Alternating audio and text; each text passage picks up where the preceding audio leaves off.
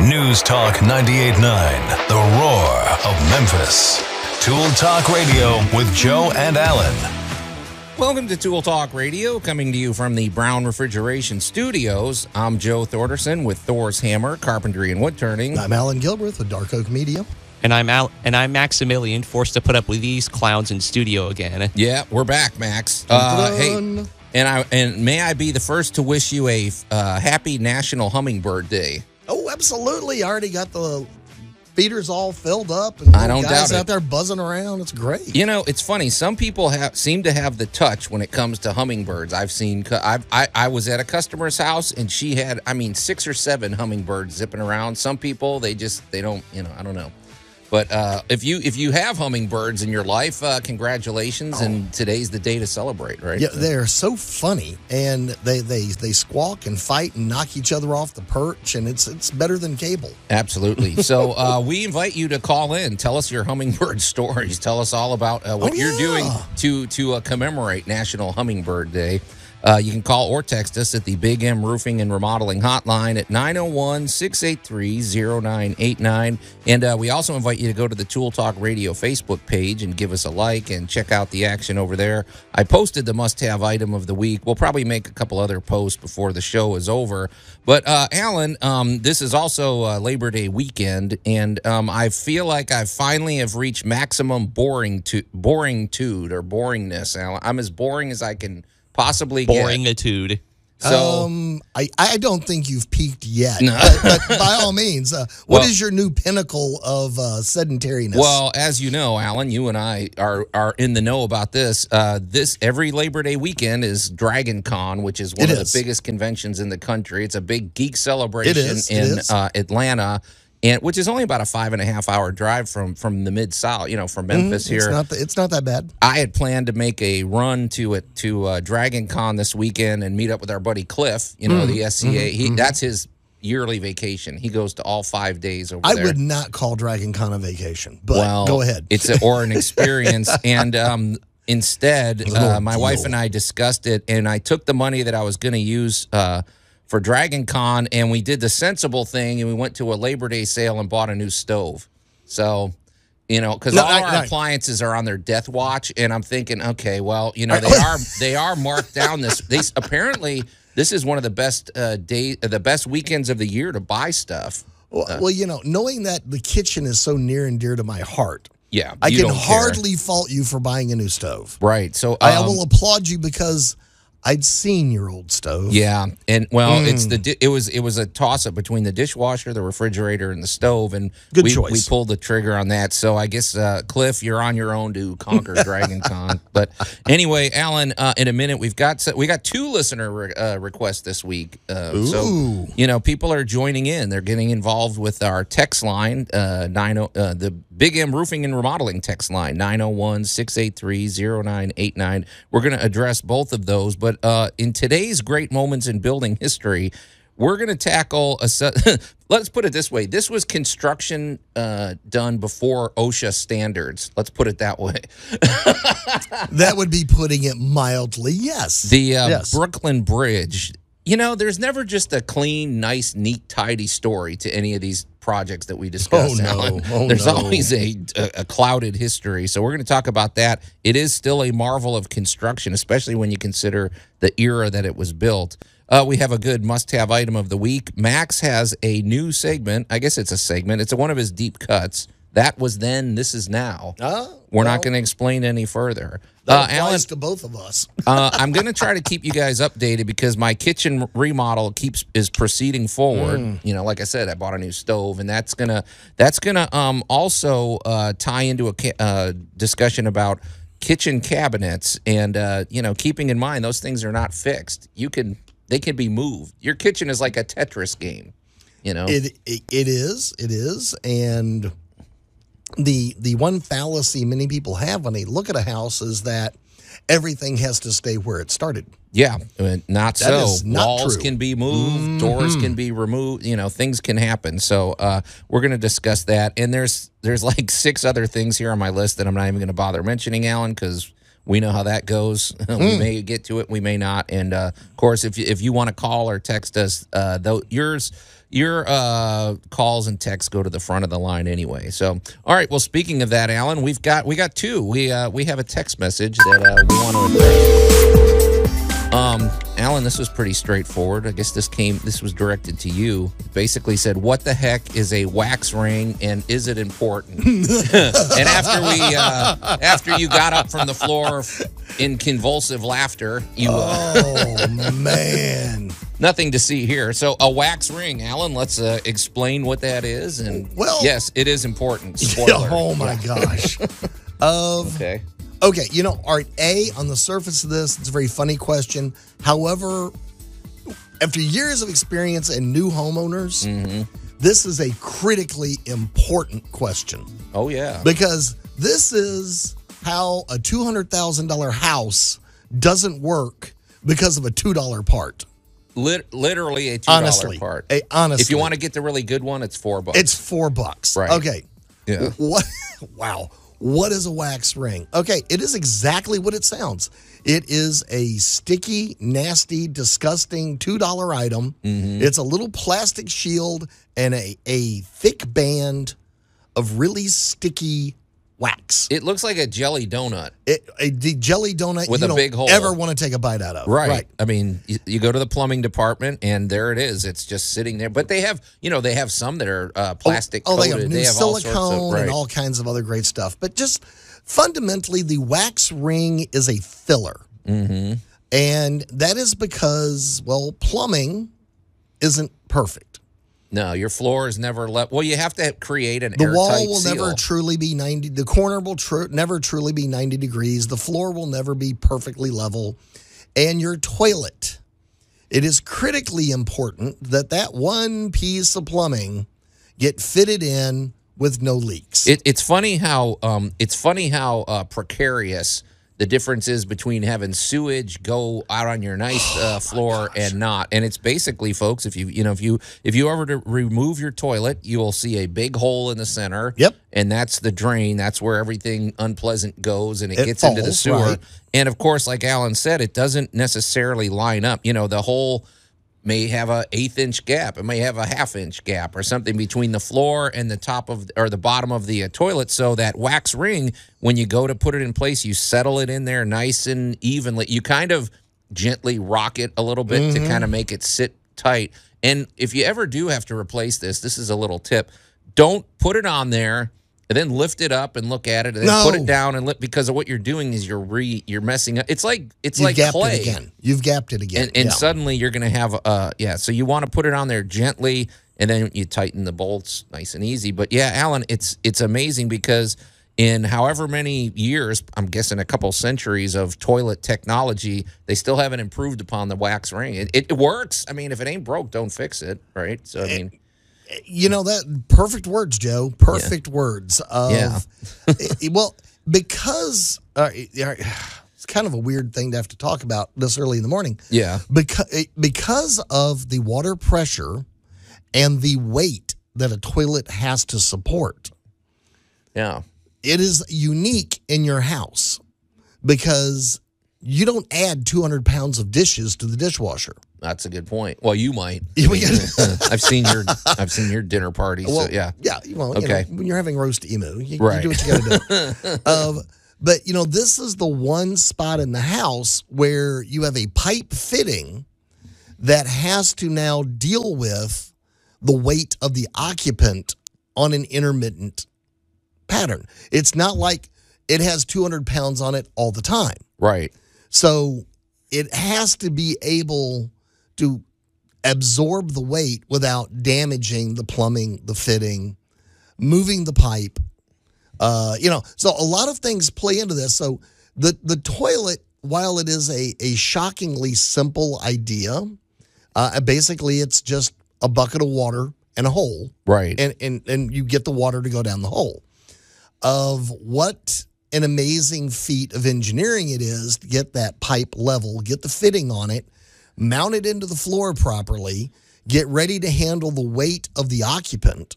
yeah And, you know, let's face it, Joe, you and I are not exactly the smallest guys on the planet. Well, you know, okay. Uh, We're not the biggest. Yeah. We're not huge, but you know, we're not we're not tiny little people. Well, let me let me just say this in parting. Uh, if you if you've got issues with your wax ring, I will say this: this is a repair that is not outside the normal person's This skill set. This is something. DIY. Uh, basically, uh, the first thing you would want to do is turn the water off behind the toilet. Yes. and um, flush it, flush it as much as possible, then drain it, and then you're going to see two little bolts on the um on the base of your Mm-hmm. toilet. And sometimes uh, one of the giveaways is, of course, if you see water leaking under Yeah. or unpleasant water leaking, maybe Any from water. a corner, That yeah. doesn't matter. Any water. Any water, uh, check. You know, the you're gonna. This is this is one way to fix it. And also, sometimes those uh, bolts that hold the toilet, they can rust, they can corrode, they can go sideways. Yes. They can, and so that means you're not getting a, t- a solid seal. good or if you sit down, on, right. if the toilet rocks, that's Yes. not good. So it's not a difficult repair. You take everything out, you clean the wax ring. Definitely get some disposable gloves oh yeah. And scrape out all of the, the bad stuff, put a new one in, and it's a pretty satisfying repair because it, it makes a huge difference and it's not something it's it's not too daunting for the average homeowner. Well, I will say this: for the average person, it is going to take two people Yes. to lift the toilet. yeah, and it's porcelain, That folks. thing is that thing can crack. There is yeah. much heavier than you think it is. yeah, yeah. Of and well, you don't want to be is, bending water lines and things uh, like that, so be careful. Right. Yeah. The other thing is when you go to put it on, take your time, line it up, Oh yeah. have you know, and basically this is where you know somebody gets to be the spotter, and you kind of kind of go, all right, do we got the holes lined up, or Right. the little post there and everything? And when you got it lined up and you go to set it down, just take your time, let it ease down, and then when you push down on it, you've made a good solid wax seal that will honestly last for decades. Oh yeah, yeah. So good question, uh, dear listener. I don't know who that was, but that's a very good question. Awesome. So, Great right, way to start this. Alan, we got a voice message, but I, I, there's technical issues. Plus, it was kind of long. So, Okay. And I happen to know this person. This is one of my customers. Okay. Uh, from uh, I built him a, a patio cover. I, uh, you know, good. Uh, Fred and Lauren, let's give them a shout out. Mm, They okay. they're- they live in Harbor Town. Now, folks, if you don't know what Oh, Harbor Town is, cool. Here in Memphis, we have a really, really unique community. It's uh, it's right on the Mississippi River. This was this was sort of a boom back in the '90s. That's when they were building all these homes. Yes. and it's and, and they're styled after kind of that San Francisco look, where it's Mm-hmm. zero lots. The houses are tall and narrow and deep, and you know, like shotgun and vertical Townhouse looking. Yeah. Right, right. that's what they. So that this is a second floor situation. So I was a little perplexed when he showed me the the pictures. So what his basic situation is, Alan, he's got a second story bathroom, and it's this is not a big bathroom. We're talking the floor on this bathroom is probably three feet by um you know seven or eight feet. It's it's just kind of a little half bath little or water something. closet kind of thing. Right. Right. The uh, the bathroom itself is probably five feet across or something. But anyway, he he's like, okay, I'm going to change the tile. I it's sort of dated, you know, big deal. Okay, I'll go okay, get the hammer right. and well, he started removing it, and what he found was after he got the first couple off, it wasn't your nice tidy uh, subfloor or you know plywood or or um, you know the backer board that you like to use, uh, Hardie board Right. it was an inch and a half of concrete, uh, crumbling concrete. So apparently, somebody set tile on an inch and a half of concrete. Alan, Just just I I don't. Get, stuffed it in there. So my my the only thing that makes sense to me as to why they would do that is because when you look at his bathroom, the tile is more or less level with the um. It's more or less level with his hardwood floor that comes up to it. So my only thought was somebody built this thing. They go, you know, this floor is two inches lower than the. f- We we got to fill it up with something, And they did. and they did, and then they didn't even bother. You know, my thought would be, why don't you put a couple layers of the of the Hardie board or something? You know, Yeah. my crazy idea. But anyway, he's had a real time getting it off, and he uh, he Fred's one of these guys. If he has any excuse to go rent like a portable jackhammer Mm-hmm. or any, he's going to be the first in line to do that. So he he did. He got a Well, looking at your picture right now, there is a lovely 10 amp uh, portable jackhammer laying in the picture. yeah. So, uh, yeah, you rented the right tool because that'll get that tile up. So he got it off, but he said, "Man, he was getting cuts. The you know tile is sharp. It you and and the problem with tile is you'll go to pick up a piece." And it'll you're and you're and you. go throw it in the in the, the bin or whatever, and then you look back and your hand is bleeding. Yes. You didn't even know it because those little micro edge man, those things hurt too. they, so yeah. but any eat you up. but anyway, so uh, I guess I maybe at the break I'll post pictures of this on our Facebook, uh, Alan. But uh, so basically, his question was what he was what he was left with was this wavy kind of uneven floor, Right. and he wanted to talk about his well. You know he's doing this regardless. Right. He's he's one of these guys that he he just goes for it. But he wanted to use a thin set concrete to f- level it out and everything. Okay. And I got to be honest, I don't do that much. I, I my Mm-hmm. only concern was if you put a con if you do that, I feel like uh, the thin set. I don't know if it would separate or whatever. But let's talk about uh, tips for putting a very thin coat of concrete on because that's the gist of what his his issue was. So, there- yeah. Well, there there's about a hundred different products on the market for exactly what he's doing. Mm-hmm. And fundamentally, they all basically wind up being some type of thin set mortar with an adhesive added Can, to can it. Can I ask you a question? Because Yeah. when you say thin, set- okay, we're talking. There's some areas here he might only be putting a quarter inch of Right. something down. So normal mortars basically sand. You know, it's- Exactly. it's the grittiness of sand. So uh, is this is this like a finer sand or It- something? it's a That's why I'm finer trying grind. to figure out what it is a was. Okay. finer grind. Yes, you, Okay. were, you were on the money. Okay. Uh, there is a lot of self leveling products out there, and that just basically means I'm going to flow until gravity says I don't need to flow anymore. Okay. So if you so if you left a little bit of a lump, it's it's going to sink in and it's going to self level itself out a little bit. right. Of I haven't had any real horrible problem with any particular brand over the years. So I, I don't really have a don't use this one or don't use that one. Okay. Uh, the big thing is uh, make sure that it is really, really clean. Get a vac, get you a shop vac or whatever, and go over it and get all the dirt and hair and dog dander or whatever might be floating around in there. Get make sure it's really clean. And the other thing I've learned over the years is just get you a little little plant water bottle mm-hmm. and just give it a little spritz. Just go across it and make sure that the surface is not bone dry. oh, Because what I don't want it to do is suck the moisture out of the thin set before it begins to cure. Now that's an interesting tip because I see concrete guys doing that all the time. They they they keep the driveway a little wet, you know. Right. So there's there's a science behind all this. well, So, yeah. and the thing is, you.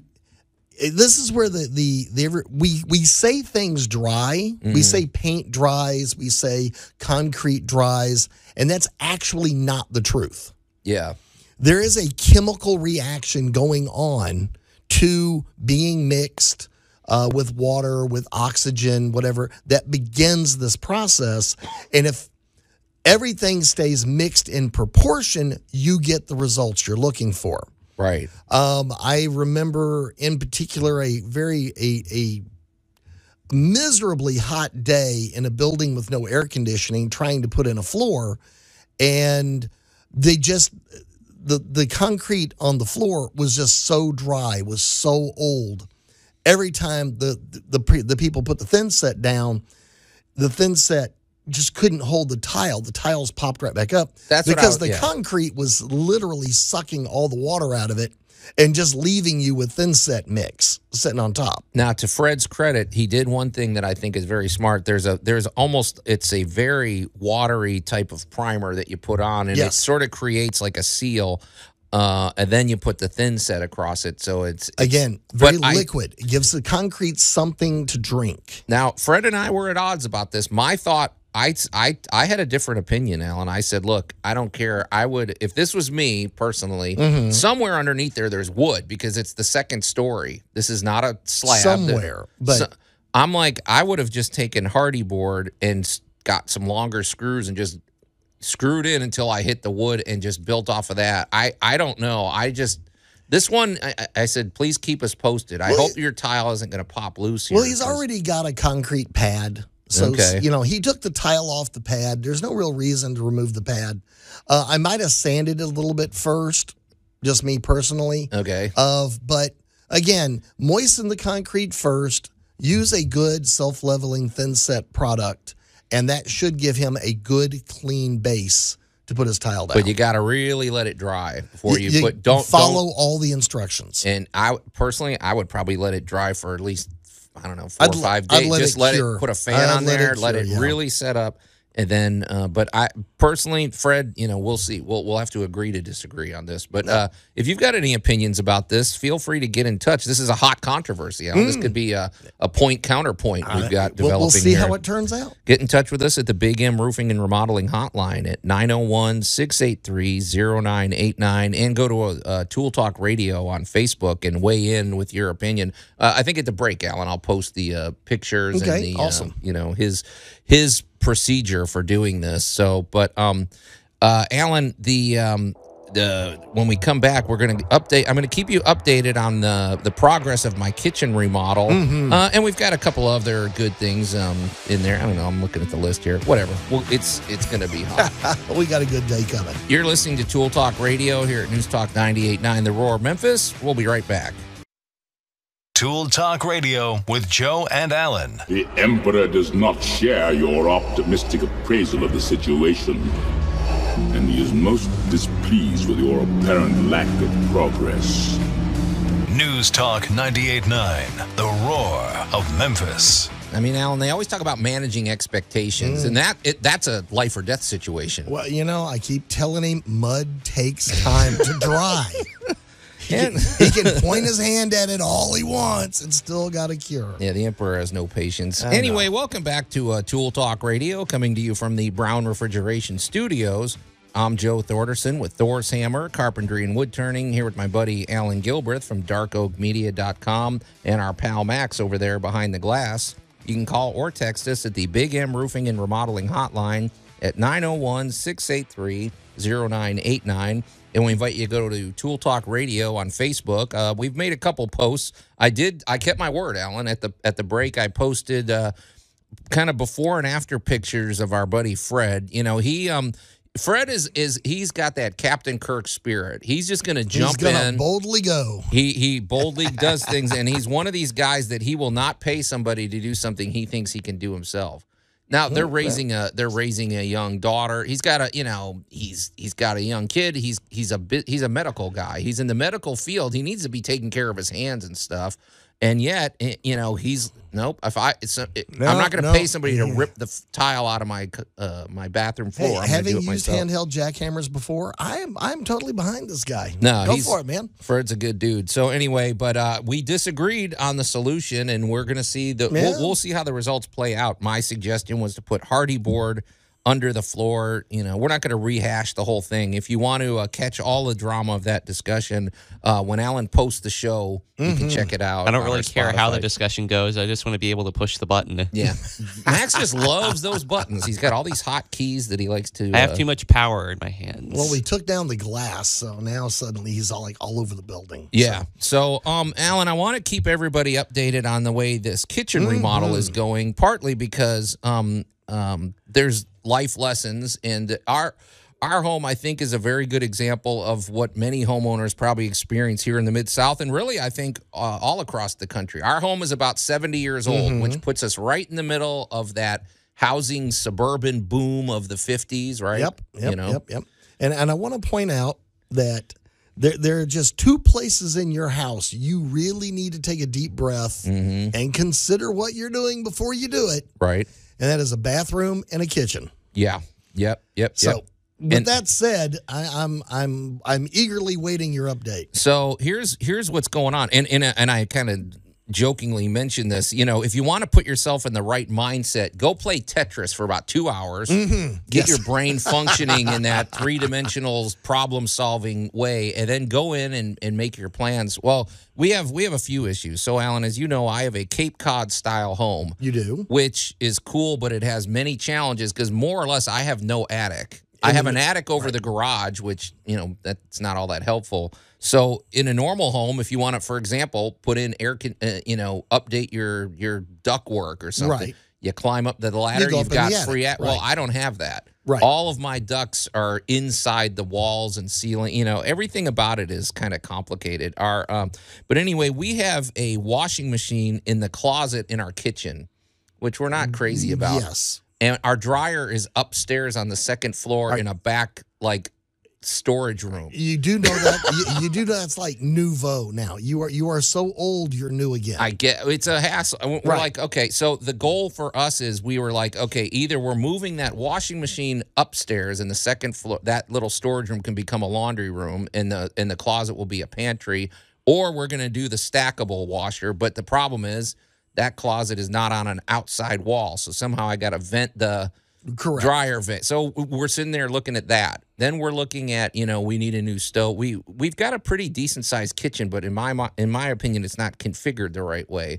So, um, I got to give my wife credit. We basically we we needed a new stove, Mm-hmm. and uh, the long and short of it was by some clever manipulation, she came up with this plan where we can basically take out one cabinet and instead of just getting rid of it, move it to the other side, giving us this whole, you know, ergonomic flow and everything. And Right. I was really impressed because sometimes when you look at your kitchen cabinets, the impression you get is, well, they're not going anywhere. They're they're Yeah, not is- mobile. right. Well, No, they really, are. they They're are. just There's like a the few wall. Screws holding them down. Mm-hmm. into the wall and a couple screws holding them to each other. So when you look at your kitchen, you should really think, you know, dynamically. And I guess that was my only real message here is like uh, by, um, and I guess I'll take before and after pictures, but by taking advantage of the, um, uh, the idea that you can pick, you know, you can move them. It's not, it's not necessarily easy. You're going to probably have a little drywall work to do or something, but still,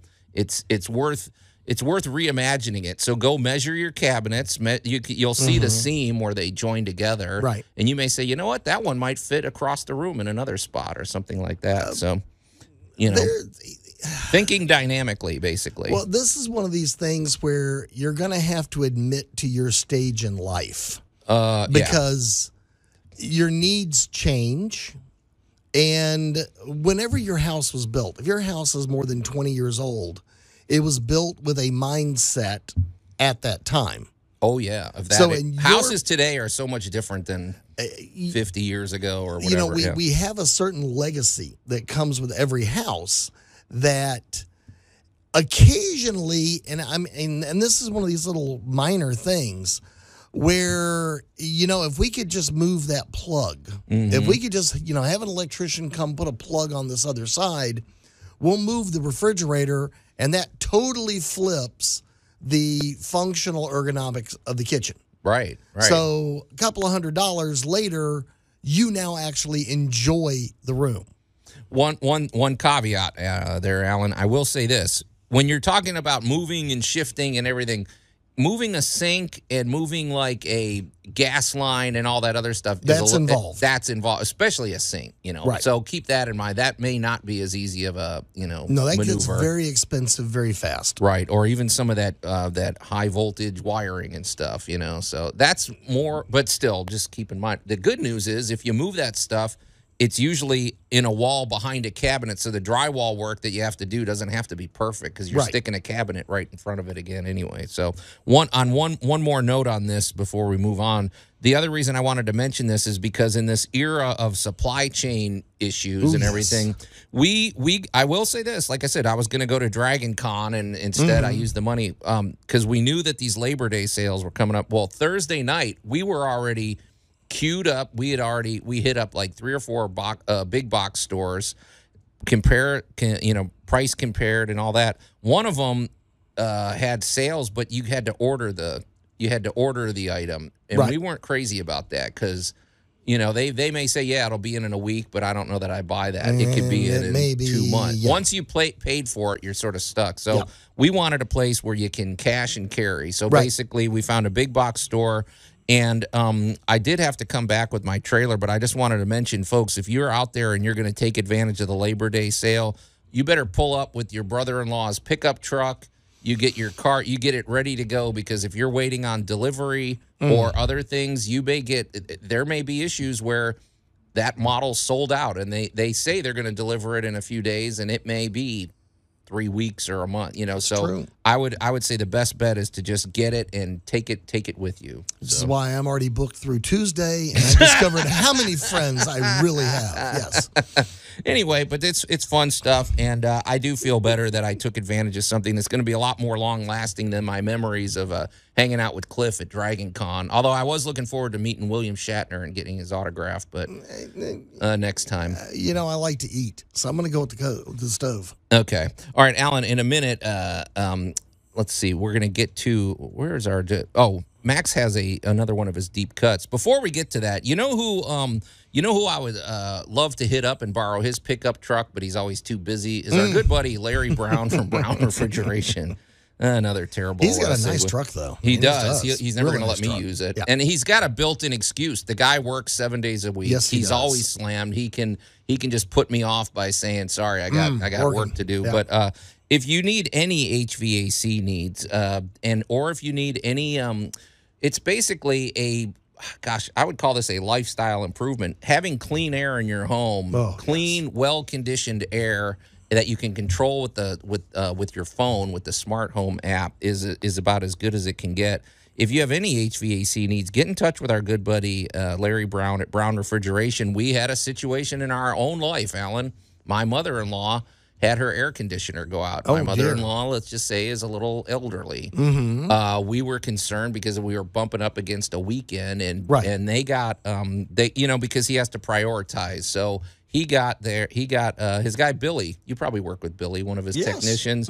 Billy showed up the next morning. Jumped. He took care of a repair. Now their solution is going to be he got it running. However, they are in, queued up for a new system. Right. He got it. He got it taken care of. However, it's going to get him through the summer. They've budgeted for it, and now they're they're on the on the way to a new updated system. Their Right. system was pretty old, so you know. But uh, that's the kind of dynamic. Um, activity they do over there they they don't you know if if it something like that is called for they can handle that you know they've they've they've been there done that and they they they know all about these supply chain issues and they're they're dealing with adversity very well so Well, they're they're also very forward thinking. Mm-hmm. It's kind of like, all right, let's let's get you comfortable today. Right. Now let's talk about all of these changes that have happened, all of the refrigerant changes, all the law changes, and how about just the efficiency changes in the last 20 years? oh yeah there's so Because- much cheaper to run a new, a new Oh they do pay for themselves Gosh, the difference is shocking between a new unit and what you've had sitting out there for 30 years. Absolutely. And uh, one thing that's great about this, Billy came in and pointed out some issue. You know, because if you have a gas powered furnace, Right. There, there are connection issues. There's thing you don't want to be leaking gas. You don't want to be uh, if it's improperly vented. There's so Right. many. Man, I would not.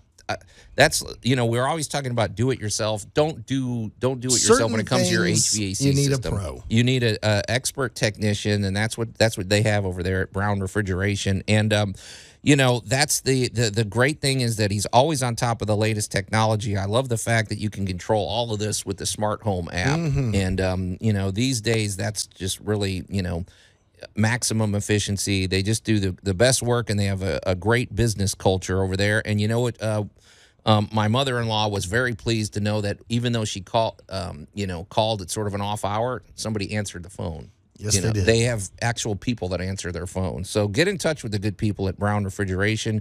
You can call them directly at 901 362 1881. And you can also go to their website, brownref.com. All right. Well, uh, Max, it looks like we've got a, a, a kind of a new segment that you've uh, cooked up. So let's hear it, man. And now, a deep cut with Maximilian. yeah. You knew he had to do that. So, okay. He just loves that fruit ninja thing. Yeah. All right. What have you got for us today, sir? So it's still a deep cut, but it's got a little subtitle, and I call it That Was Then, This Is Now. It's a series I'd like to continue because there's just way too many of these things for me to mm. fit into a single segment. So today I'm going to cover two obsolete structures of the home that no longer exist and their contemporary counterparts. Oh, well, that's true because there's a lot of things. You, you, if you go to a home in Midtown that's 100 years old, you're gonna. Why are there, you know, these things? You're going to above look at this thing and go, what is that? Right. What's that door there for? So, okay, that's kind of a cool one. Let's let's hear it, Max. All right, so the first one you might not really find in a lot of homes, but if you do, please do text us because I would be rather curious to hear. So, believe it or not, Murphy Bed had a competition. Yes. Everybody knows that Murphy beds are those beds that fold out of the walls. Well, today we're going to discover the Sorlein ceiling bed. That sounds like it's making a come. I thought I've seen some of these YouTube videos. it is with- making a comeback. yeah. It- it is- Okay. For tiny homes and Yeah. everything. Yeah. Right, the tiny home people, they're doing this. So, but but a Murphy bed is the kind that's spring loaded and it folds out like down. So the bot the the headboard is at the bottom of the thing. Right. It attaches to the bi- you're basically the bottom of the wall and And there have never been any kids that play around with that thing and get trapped in the in the Oh, wall. it's but- never been the source of any number of sitcoms in the 50s. No. right. no, no, no. okay, but how does this But new here bed we go. work, the Max? ceiling Yeah. bed. The This was Sorlein ceiling bed, first patented in 1913, the bed was lowered from the ceiling via a crank Yep. with hidden weights in the wall working to counterbalance the bed. And to quote an ad from the time in 1917, it said a transmission drum is concealed in the wall by means of a hinged door. 15 to six and a half inches set flush within the wall. Yes. And then these fol- folding legs on the bottom of the bed made sure that sleepers enjoyed a properly grounded night's rest. I thought I saw one of these on a Three Stooges video. Didn't it go You did. wrong or something? You did. You did. So wait, Max. So you had to crank your bed down. I guess the advantage is if you're living in a little, you know, apartment in Brooklyn and you have no space, you just crank it and then. well, you the, can- the new version actually uses an actuator. So you have like a, of um, a remote control for it. Okay. So it, it has a instead of a manual crank, it has a, a powered crank in the wall, and you can hit the button and it will bring it straight down and pick it straight back up. Hey, Max. Before we move on, I do, I have concerns about. The, well, did, did they tell why this thing went obsolete and why it's making a comeback? Because I I have my thoughts about that, but Well, I think maybe the re- I'm not sure why it went obsolete, but it's like, well, I think the No, it reason went it's com- obsolete because of the suburbs. Now you had more space and you didn't need it. it wasn't a space. I think issue, the so- reason it's making a comeback is because of the tiny home revolution. Because it's like when you need when you need when you have less floor space and everything, and you know, like okay, I don't want my I don't need my I only need my bed for like nine hours or eight hours out of the day. So it's like just send it back up whenever I don't need it. And not only that, but they said according to the advertisement, like when it's not in use, it may remain in the ceiling without collecting dust or getting the mattress and bed clothing disarranged. So it's like you kind of leave it as you kind of yeah. Go ahead. That's my okay. That that's my concern, Max. So okay, great. You don't get dust on there. However, our bodies, whether it's microscopic or what, we give off moisture. Right. I I don't like the notion of you're sleeping in your bed, especially if it's the summertime or something. Right. Then you just crank that thing up and then you trap it where there's no uh, air, no airflow, and that little microbial bits of moisture. What is that doing every day? I could see it getting mildewy. Right, I don't think that's a good. Actually, the opposite happens. Okay. It fully desiccates the bed. You love that word, Al. I you do. purposely use that I word. love that word because it works. Okay. Of it Des- uh, desiccation. yeah. Yes. Yeah. That, that is the what? medical term to dry out. okay. All right. Of so what happens? so that's what happens. It dries it out. Yes. Of if you recall the fifth element, he had a variation of it that slid out from underneath the cabinet Hmm. and saran wrapped the bed. Because wouldn't the heat from the attic and everything also kind of cause it to like all the little micro, like all the moisture to evaporate? Yes, that, that's what I mean by the full desiccation because you're rolling it up into a warmer area. And uh, because your house is so dry, Yeah. of it will it will actually keep the bed nice and fresh. Okay, objection number two. You just described the ideal home for a spiders and bugs. They, I mean, think of what they could do. Unless you have an absolute, can- you know, hermetically sealed thing, I could see them setting up headquarters. Then you get into bed and boom, you got a family of spiders Well, right all there. right, that is only if you leave it alone for a long period of time. You're going to crank this thing down for all night. You're going to mm-hmm. put it back up all day. So you're going to have perpetual motion going back and forth with this thing, thus making it less attractive to any critter that would want to live in it. You're really trying to. Are you getting sponsored by these? Uh, these No, actually, I've seen. bed I've. I've actually okay. seen these, and I've even worked on. I even worked on one of these a million years ago. That was the old in-wall crank in an ancient house out in North Carolina, and I thought this was just the funniest and most radical thing I had ever seen. You know what? And, my uh, my buddy Fred would get one of these. He likes Yeah. any gadget, any type of thing. So Uh, well, yeah. all right, okay. unlike the Murphy bed, which folds up yeah. into the wall. and Your life sits depends on a down. spring holding it in place. Right. Well, you know, basically there's a catch. With this one, you let it down and you're safe. Nothing is going to spring back into the wall. Nothing's going to pull you back in. yeah. Okay. Well, Um, I was just gonna say, like, to before we um uh, get back, um uh, hit the break and everything. I thought I'd I'd be remiss if I didn't mention the second one. Well, that's what I was going to say. You got you had two you of got them. two. Yes, and speaking What's of two, number two? Uh, Yeah, uh, what's Max? number two? It's it's a little fun fellow called the Pittsburgh Potty. Oh my god. Now I finally set that one up right. The Pittsburgh. Now, Max, people are eating breakfast now. Can you describe this tastefully? Yes. So, Pittsburgh in pre World War II era homes, you might find a lone toilet that seems somewhat misplaced in the basement, but there's a p- potential purpose for it, and it's not a pri- it's not a private bathroom. It's it's called the Pittsburgh potty for a reason. It's because one of the legends revolves around the fact that like when coal miners getting back from work and full of grime and everything, they would also find showers in the downstairs um, uh, basement as well. But you know, they wanted to get cleaned up before they went back up to civilized life in their home and everything. And so they would use the bathroom downstairs and everything. And, you know, like it didn't matter if they collected dirt. This is before finished basements and everything. People really cared about it. So they would use the bathroom, go back up to, and after they were clean, they would go back up and have dinner with their families. That's one of the more, that's one of the more legendary aspects of it.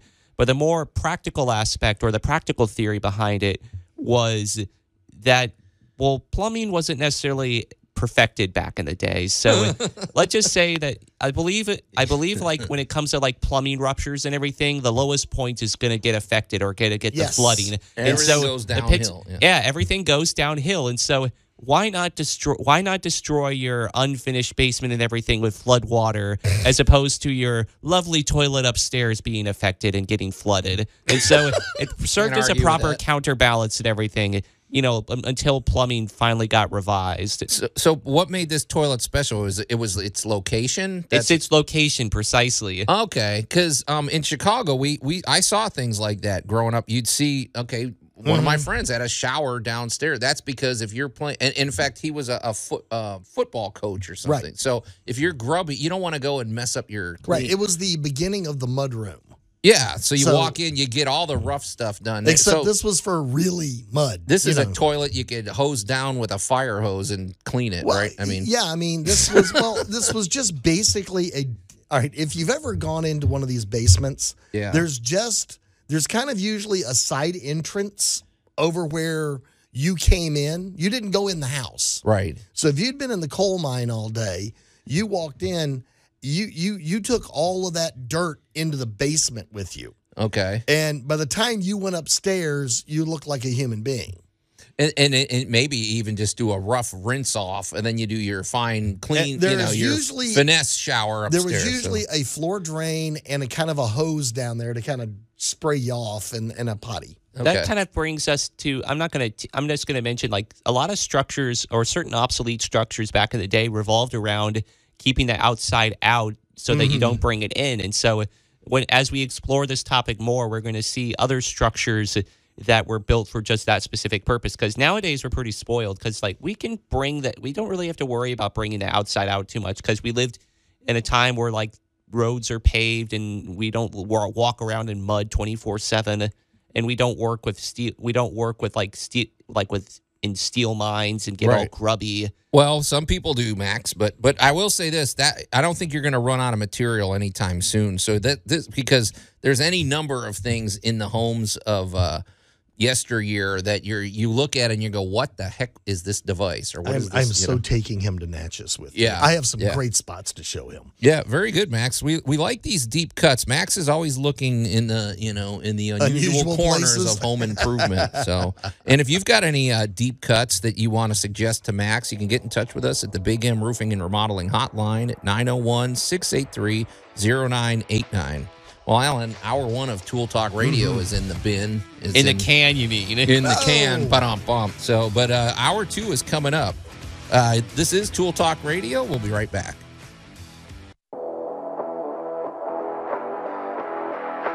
News Talk 98.9, The Roar of Memphis. Tool Talk Radio with Joe and Alan.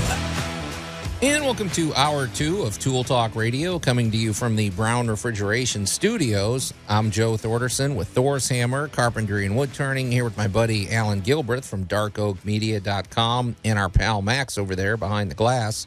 You can call or text us at the Big M Roofing and Remodeling Hotline at 901 683 0989. As uh, a few people already have, Alan, we invited people. Uh, if you're just tuning in, Max has uh, created a new segment. It's it's an outgrowth of his deep cut uh, entries that he likes to bring us. This one's called "That Was Then, This Is Now," and he's going to be exploring.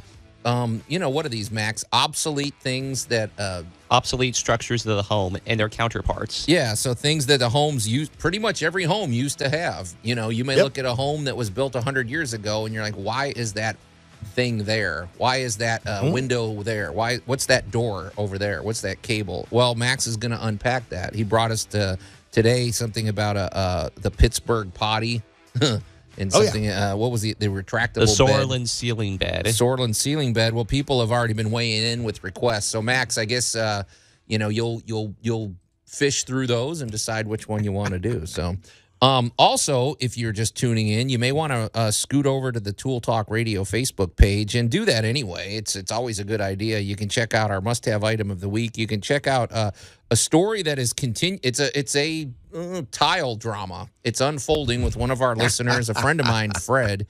Uh, he and I are on a, a little bit of a disagreement as to the solution. I wish him the best, but uh, he ran into a very unusual situation with a concrete subfloor that, to me, I, I can't figure out why it's there other than somebody had extra concrete floating around. I, and- I've, I've run into that numerous times. Anyway, so. So- you can follow that, and we'll keep you posted. I guess he'll probably send us pictures when the floor is finished, you know. But uh, and when if you miss that, just go, uh, Alan. Where's the best place to, uh, for them to go when they want to hear all of our past shows? Well, they really need to pop over to tooltalkradio.com and they can explore, honestly, years of content. That's uh, true. We're available on YouTube and Spotify, so you can uh, just look up Tool Talk Radio and take us with you. Yeah, absolutely. So um, it's always a good idea, and we always like to interact with you there. And Alan, you said um, you've been looking at the, the statistics, Oh, and oh, there's oh, some oh, news yeah, here, yeah, which yeah. there's a little competition going with, uh, you know, Well,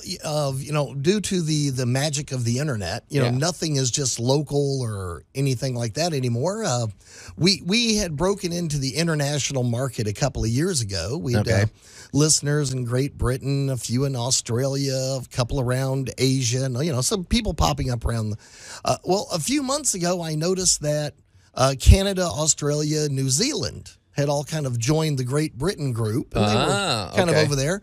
And over the last 90 days of all I got to say is hello, New Zealand. oh, okay, so New Zealand's uh, yeah, checking in. 11% of our uh, international listeners are now all listening in New Zealand. Now, I wonder what kind of issues, uh, plumbing issues, develop when you have your water flowing the other way. I Yeah, mean, are, are there advantages? Are there because if, if folks, if you ever go to the, uh, if you ever go to, uh, you know, Australia or the land down under or New Zealand, you're going to notice that they swirl back. They for us, they swirl backwards, Right. Because of We're backwards for them. So, all of you flat earthers, go explain that to me. Yeah. Uh, anyway. uh, th- th- not to segue too much, but now that we're bringing this up, there was a, a great Batman comic that I Mm-hmm. uh, that I read when I was a little younger, and uh, he, Batman was kidnapped and he was thrown on a plane, and they flew him for hours, and uh, when they took him to the place where he was being kept prisoner, he deduced that he was in either Australia or New Zealand because the toilets flowed backwards. That'll do it. Anyway, sorry guys, but uh, Well, we, we're love checking in. have We'd love for you to to send us some messages. Yes, You know, ask us some questions. We, we'll uh, we'll dive in for down under. if you, I'd love to know what they deal with. I mean, they're they're de- these these are maybe beyond our ability. These are these are people that are dealing with boa constrictors getting into the plumbing and uh, we have know, that in Florida. You talk about critter wars. They have, you know, everything on the way to school is trying to kill you. You know, I mean, so we we'd love to hear your adventures out there, folks. So, but um, Alan, in a minute, uh, we're about to get to our one of our favorite segments of the week, uh, great moments in building history. Before we do that, though. Let's discuss our good buddy Jay Hill with Big M Roofing and Remodeling. well, he has a great moment in roofing history. He does. You know, uh, quick question. You know, today is also National Hummingbird Day. Do do hummingbirds have any interest in getting in our homes? No. Okay, good. Because uh, you know Zero. Okay, because if you're attracting the hummingbirds, I want to make sure they're not trying to set up headquarters under No, your no, no, no. gap They- in the roof. They have the cutest little nest made out of spider silk. However, Okay. they're just adorable. So there's no conflict there. nope, so, nope, nope. You want all the hummingbirds you can get. Okay, however, that's not the case with many uh, creatures. we've got Squirrels, we've got squirrels possums. that damage the roof. I've had I've had my run-ins with uh, with squirrels and Hmm. um, keeping them out of my home. And you know what finally fixed it? My new roof from Big M Roofing and Remodeling. Jay Hill, because I ha- man, I had issues for years. You helped me block Yes. them out. But Yep. um, if you've got any roofing issues, including damage from critters, I mean that's a real issue, especially here in the mid South. Especially this time of year. Yeah, uh, getting. I don't know if this is the best sale for Jay. Uh, get in touch with our good buddy Jay Hill. How you know, among other things, Jay is a five stars with the Better Business Bureau. He's a GAF Master Elite Installer, which uh, do not take that for granted, folks. Putting in a roof today is. Uh, it's all about staying up with the latest technology and installing these roofing systems Yes. correctly.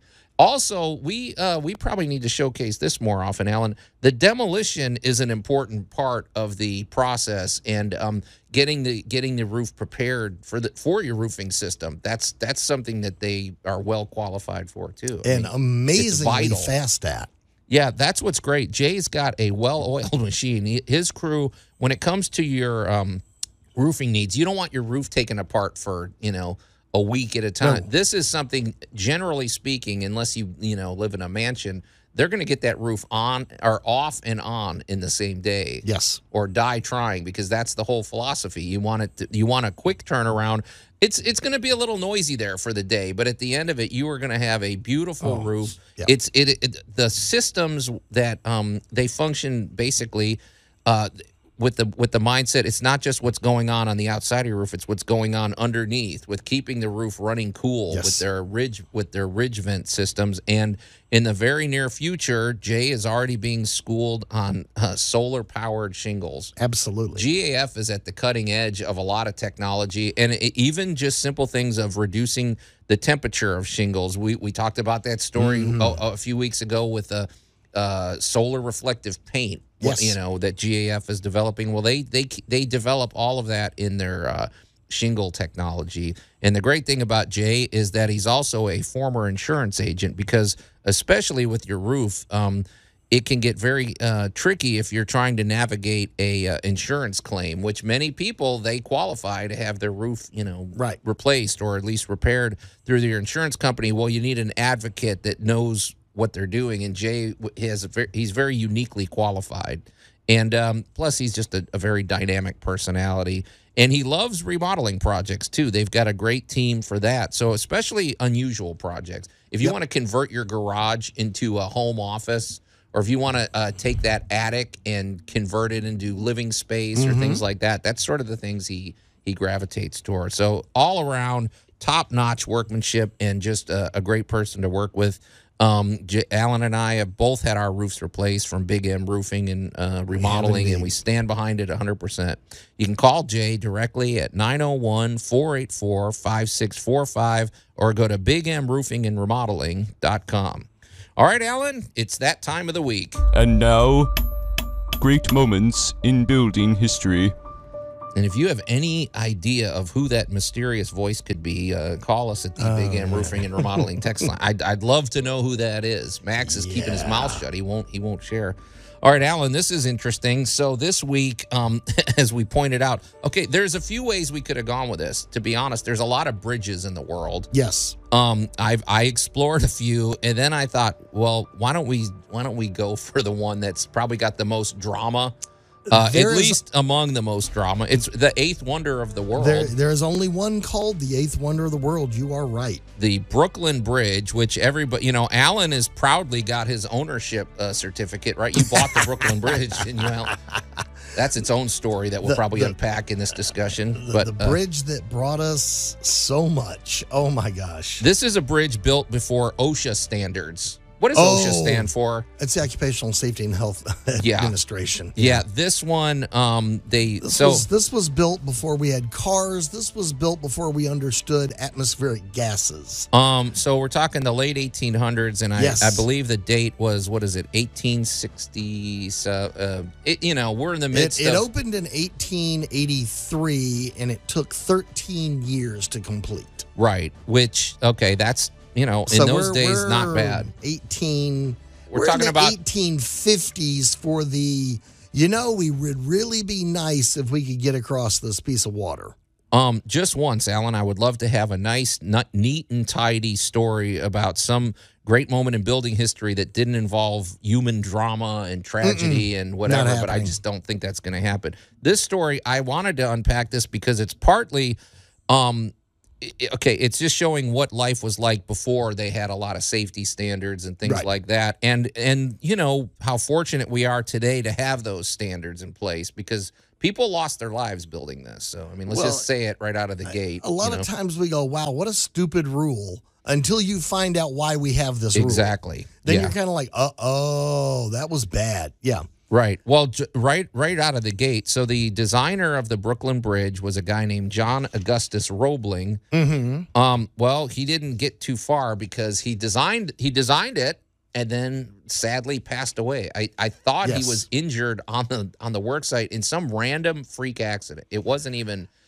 Uh, there's there's I thought he debate like as to what stubbed happened. his foot or something, and then like three weeks later he died of tetanus. Yeah, it's just some just out of the you know out of the blue type of situation. So right away there's sort of a clouded uh, you know launch. So his son Washington Roebling took over, and uh, And uh, the wife, Emily Warren Roebling. yeah. so by all accounts, he- and his wife had a really good marriage. Now this this guy Washington Roebling, what I do appreciate about him because apparently John Roebling had quite a bit of money.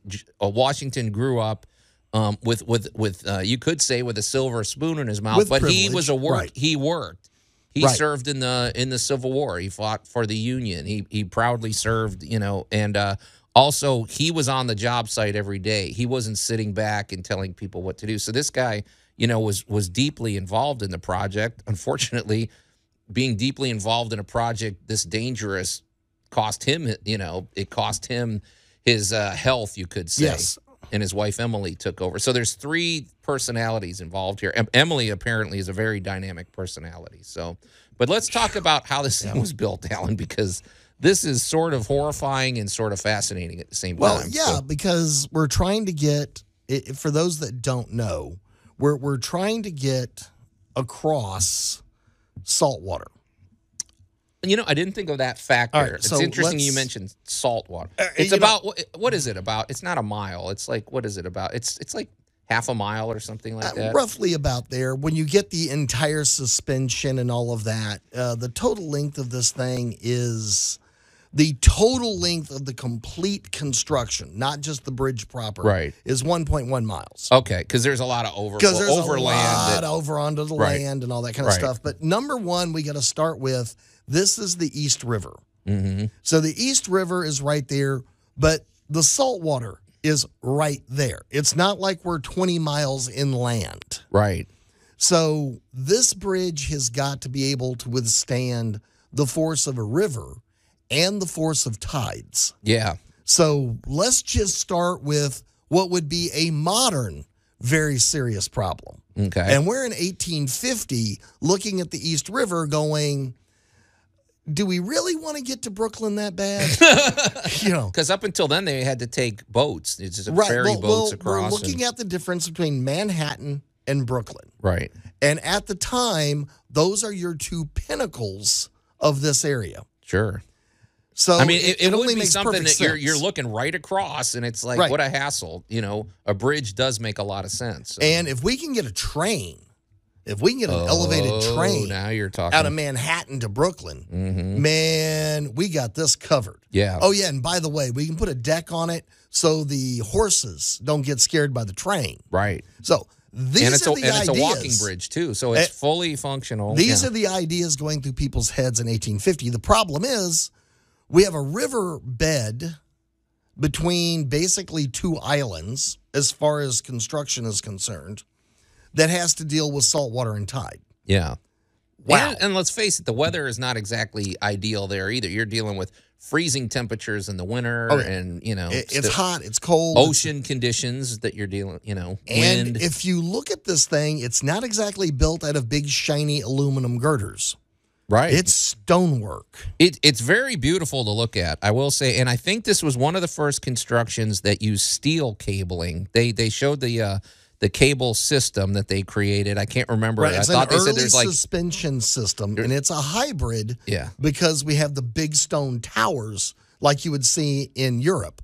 Right, right. But if you look at the top of it, you'll see this the steel wire suspension, Mm-hmm. which scared a lot of people because nobody really understood the physics that wires on top would keep the bridge from falling down. Well, I, I wanted to ask you about that because I thought that part of the logic between the with the wires is you need a certain flexibility with the bridge. You have Yes. you can't keep it. Uh, so this bridge will move.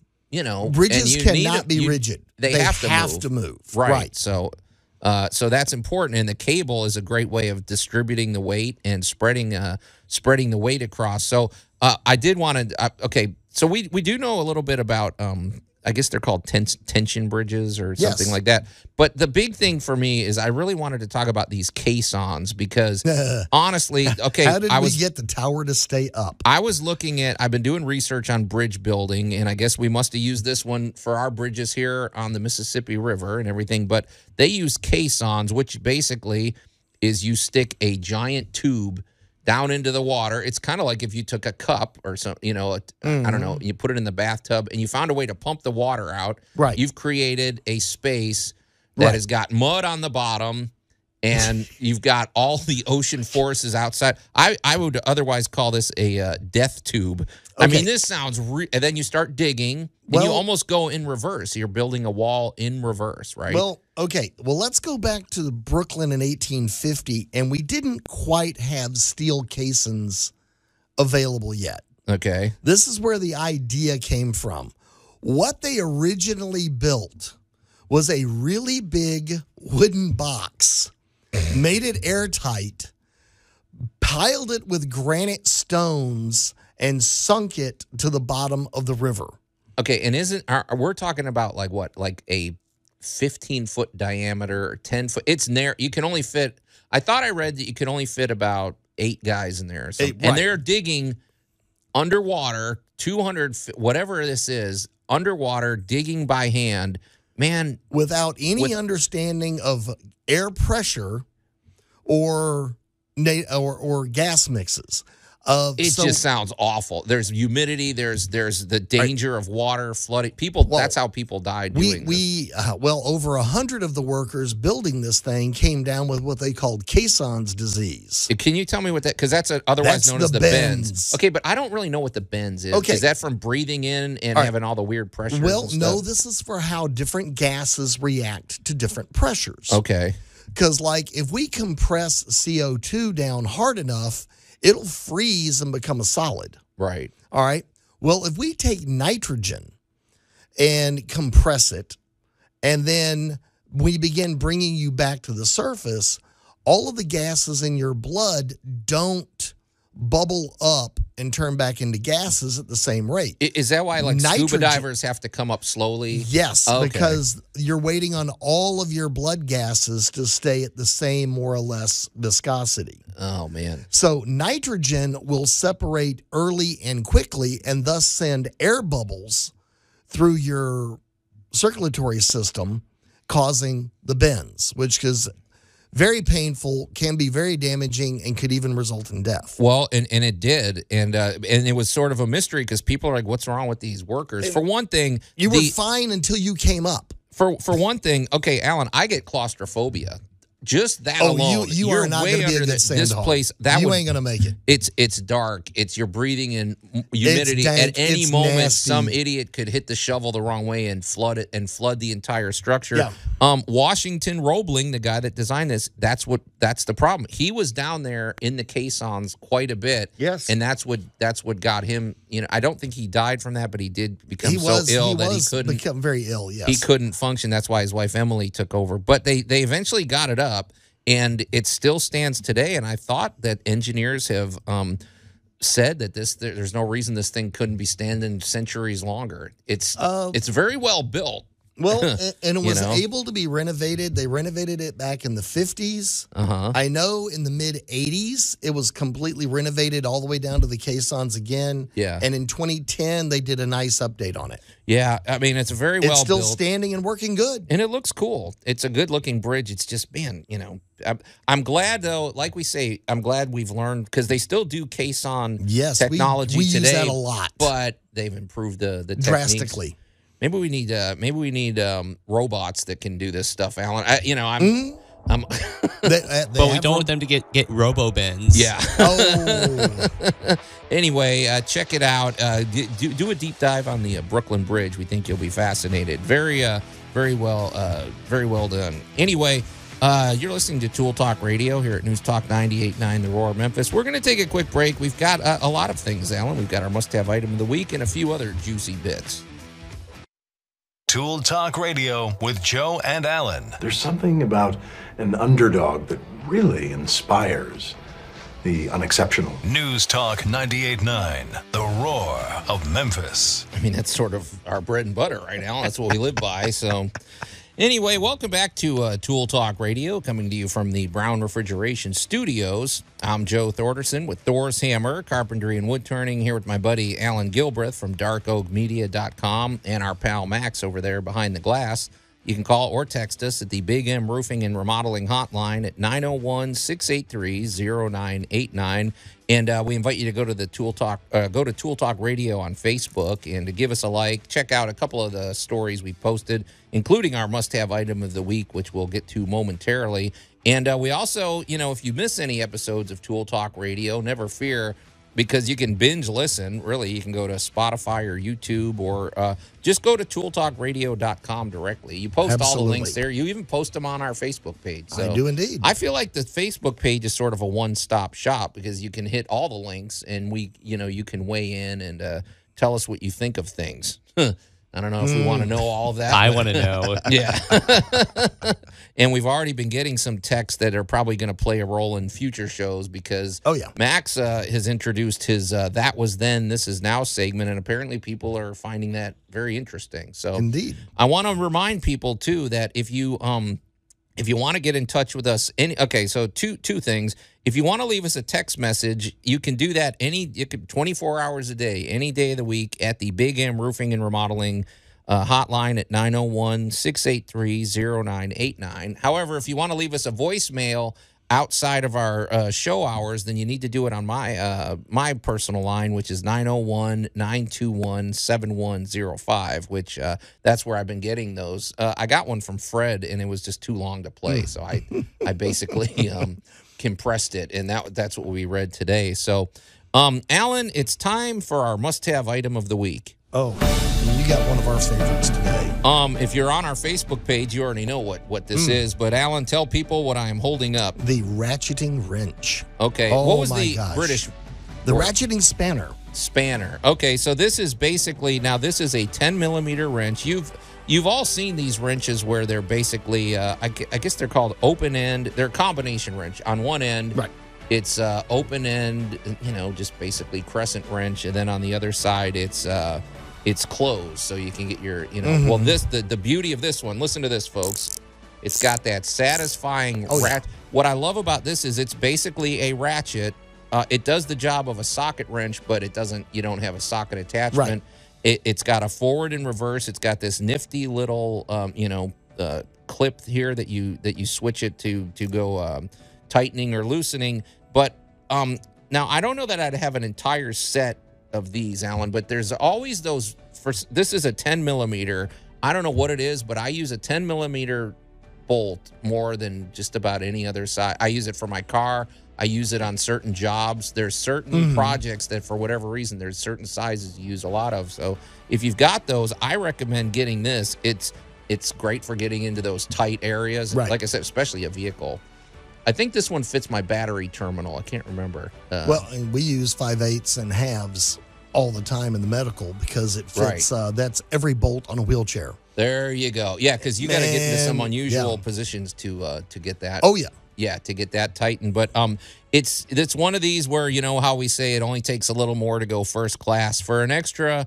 I want to say five or six bucks, you can get the ratcheting attachment, and for like I They're said, there's those handful of size. I would say maybe get one and a half inch. Uh, there's a lot of bolts out there that are half inch. Uh, three eighths, three quarters, and then the smaller ones. I feel like uh, you get the most um, bang for the buck because I don't know how much strength and torque they can handle when you get into some of the much bigger sizes. Right, So well, they're, they're, I'd they're- stick with these smaller. Yeah, they're not know. a locking wrench, Right. You know, so I mean, they're they're for your lighter duty type work, Right. So, uh, again, just pop over to our Facebook page, uh, look for Tool Talk Radio, and check out the picture. Yeah, check it out. So that's pretty pretty straightforward. Well, Alan, it's uh, in in our notes. This is something I I somehow missed this. You know, I got these new bifocals, and sometimes when I'm looking down at the page, some of them are easier to read. I didn't tease this at all, but I want to get into this discussion. You and I were talking about this last week, and I mean last night in our exhaustive show prep.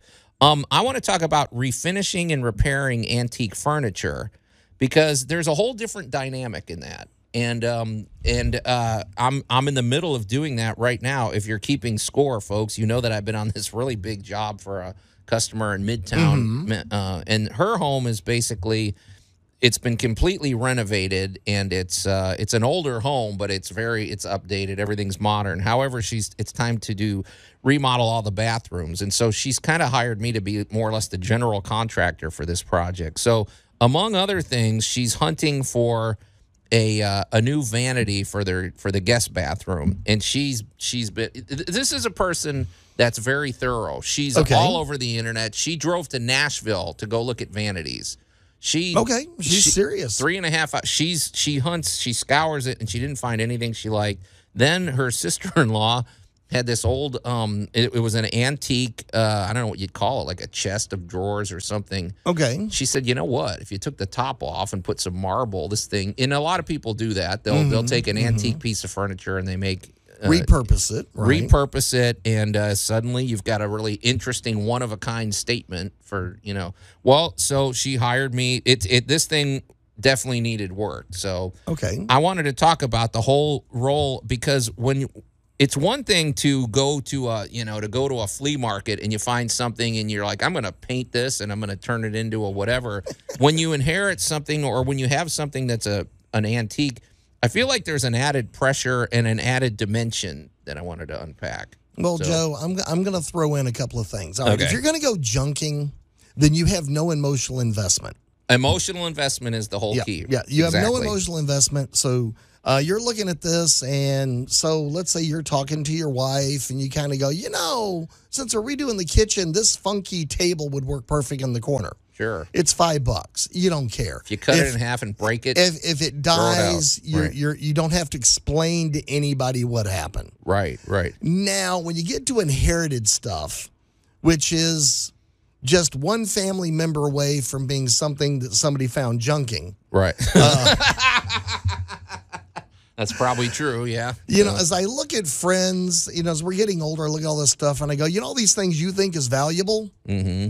is going to be at a flea market the minute you're, you know, the minute you're out of the house. Your niece is going to unload your entire house full of junk for 50 bucks. now not necessarily because alan because old does not mean valuable. Well if, there's a story behind something it's not going anywhere Again, for example emotional investment versus actual value. Right. Okay. Well, so this basically is a piece of furniture that um I guess has been in the okay, so it's her sister-in-law's piece, but this is a Right. very tight family. They're going to be Right. at each other's homes a lot. When this is finished, she's going to go in there and see You, the you finished better result. be able to show it off. Right? Uh, so there is a certain respect you have to show for the you know Right. for the piece that it was. Well, um, that puts a lot of that puts a lot of pressure on people, and it also you know the fact that it's old makes you wonder. Oh man, how much of this can I change? You want to keep the character maybe of Mm-hmm. the of the piece. So, um.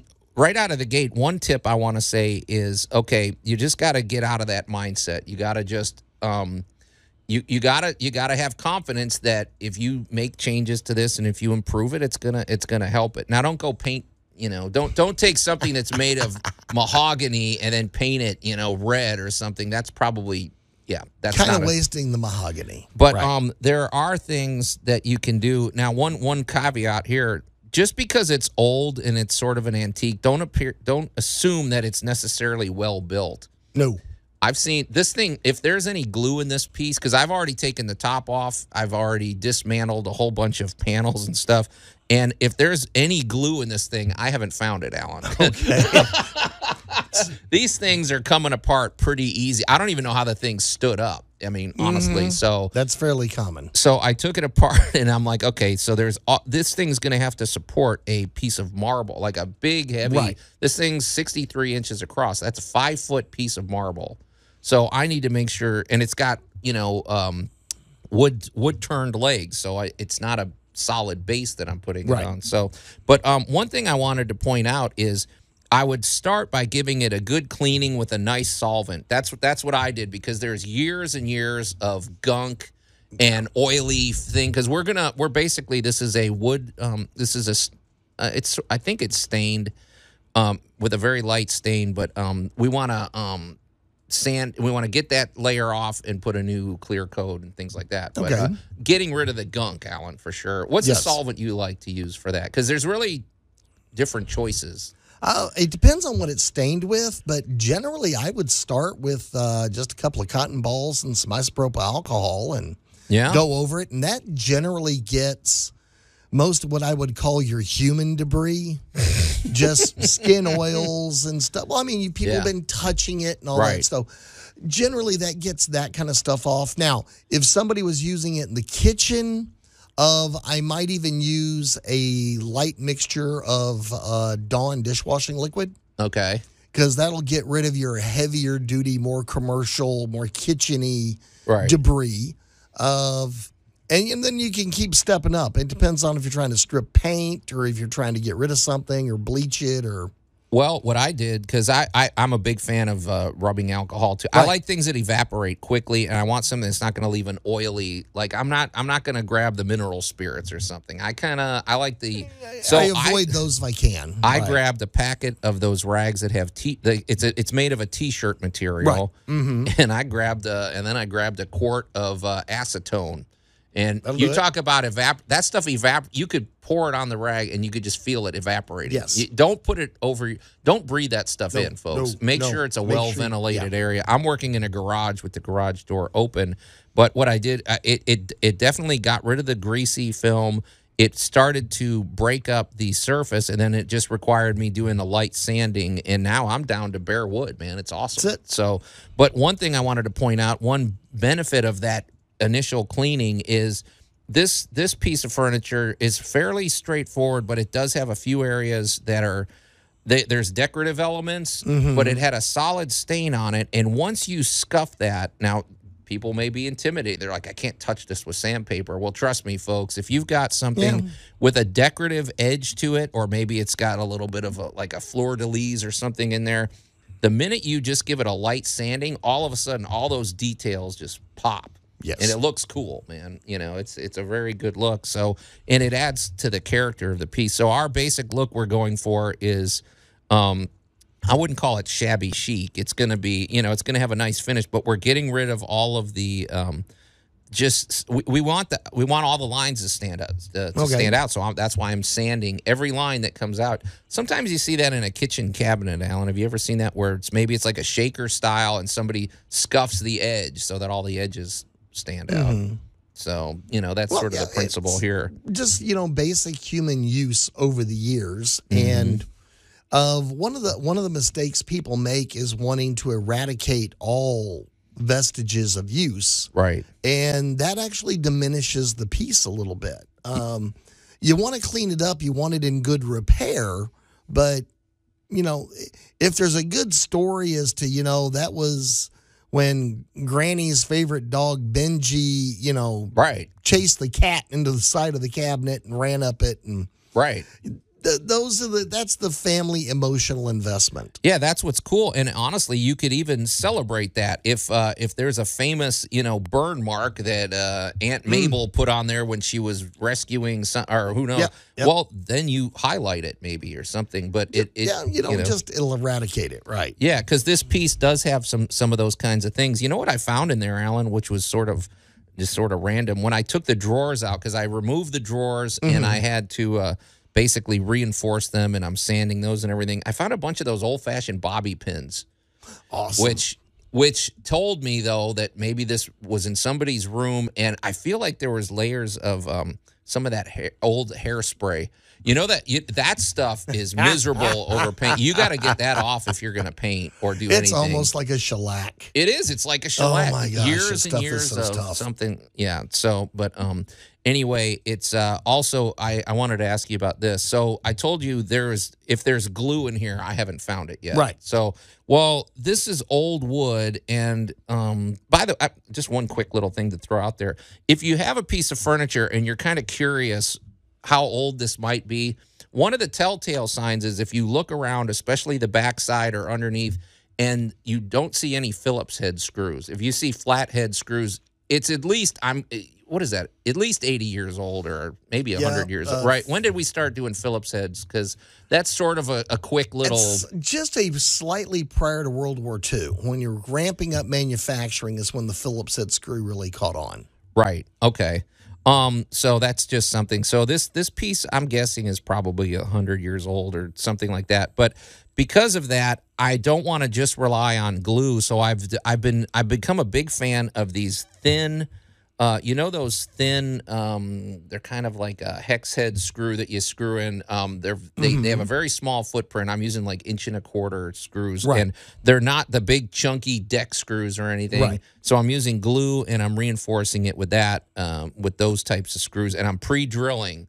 If you're going to put screws into an old piece of furniture, definitely pre-drill because that stuff's going to split Yeah, and it's don't don't let it split on you. But I would say just ju- if you're going to do anything with refinishing an antique piece of furniture, please, um, you know, respect the piece, but don't be so respectful that you're afraid to do anything because you know you're going to miss an opportunity to really bring it back to life. This thing looks cool. I did take pictures, Alan, so I'll show the before and after because just a simple sanding and a cleaning suddenly it just pops now. And then we're going to put some new hardware on it and it's really going to, you know. Uh, taking lots of pictures as you take something apart is your roadmap to putting it back together. Yeah, that's a good point too. Yeah. take lots and lots of pictures.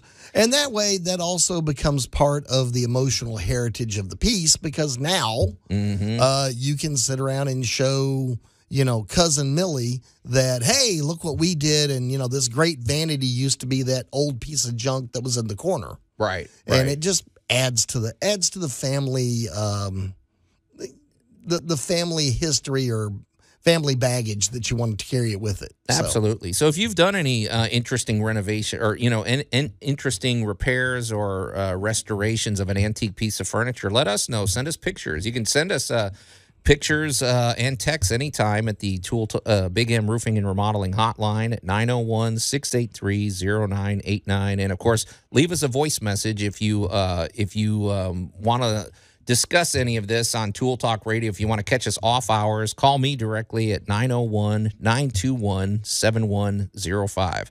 Well, Alan, I want to get to a discussion that we've put off for weeks. It's been in our show notes, and we're going to, I didn't tease it in case we didn't get to it. But before we do that, tell us what's going on with Geeky Side uh, TV this week. So, Well, of over at Dark Oak, uh, darkoakmedia.com, Geeky Side TV, uh, we've been having a good run with um Geek Tank Radio and Tool Talk Radio.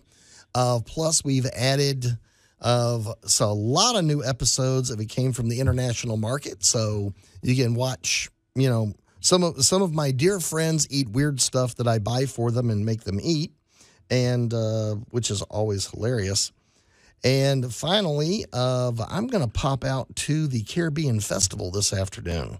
oh, I heard about that. So, Yeah, so what is it, it's food, right? I Right, so, right, So, what what kind of what's noteworthy about Car- Caribbean food? Is it fish? Is it spices? Oh, It's, Is it it's the spice blends and the fruit. Okay. It is just amazing, and that's going to be out at the uh, Cordova Food Truck Park at uh, what is that, eight fifty five Macon Road. Oh, that's a neat little tucked away place. It's Yeah. not. It's not right off of Germantown Road. But well, we met uh, we we met uh, E and L Hot Dogs last week. Oh yeah. and uh, Is he, set up over yeah, there? he, he he hangs out over there. oh, I might have to go so you know, shout okay. out to Lauren Love from last week because man, those were some good hot dogs. Yeah, they they lived up to the uh, hype.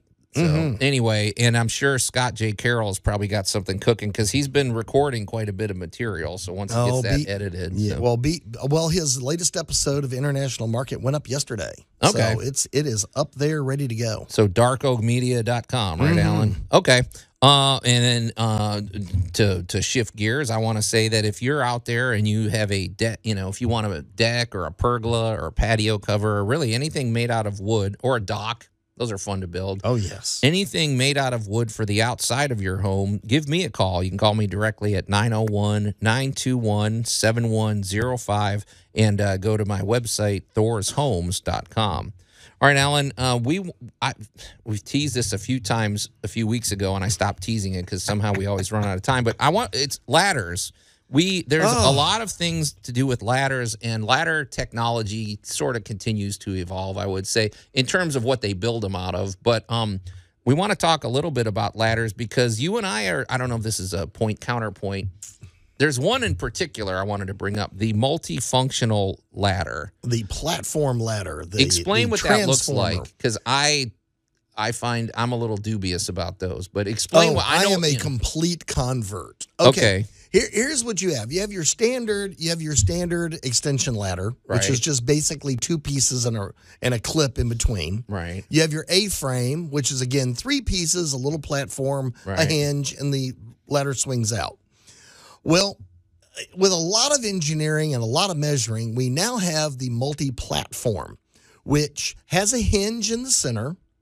And much like your uh, extension ladder has an extension on each leg, Mm-hmm. Now they've gone in and added tiny little extensions so you have self leveling legs. Right. And the biggest idea is that you can unhinge this thing and make it an A frame. You can flip it back up and make it an extension ladder. If you've got two of them, you can build a platform in between them. You can change the angle. Some of them have three hinges. Yes, uh, there there are some that get carried away. Right now, I am totally in love with the the standard uh, 18 foot of you would just basically call it an A frame style platform ladder because When you say so, you fold it in half, and now it's nine feet tall, right? well you fold it in half and it's six foot Uh, oh, that's right, because these things because you have two extensions. You have an extension on each side. Right. And the thing I've discovered with these is that it is a double sided ladder. Right. So, yesterday, working on an alarm system, the gentleman that I was training, instead of me being up in the ceiling and going, okay, do you see this button? And I'm yelling at the guy, Yeah. right? Instead, he climbed up the other side of the ladder with me. So, we're one on each side of the frame. And I'm going, okay, hit that button, hit this button. So, we were both safely on the same ladder Mm-hmm. at the same height, able to do work on a job together. Well, good for you, Alan. That that make that's that's a nice, sweet story. I I've seen.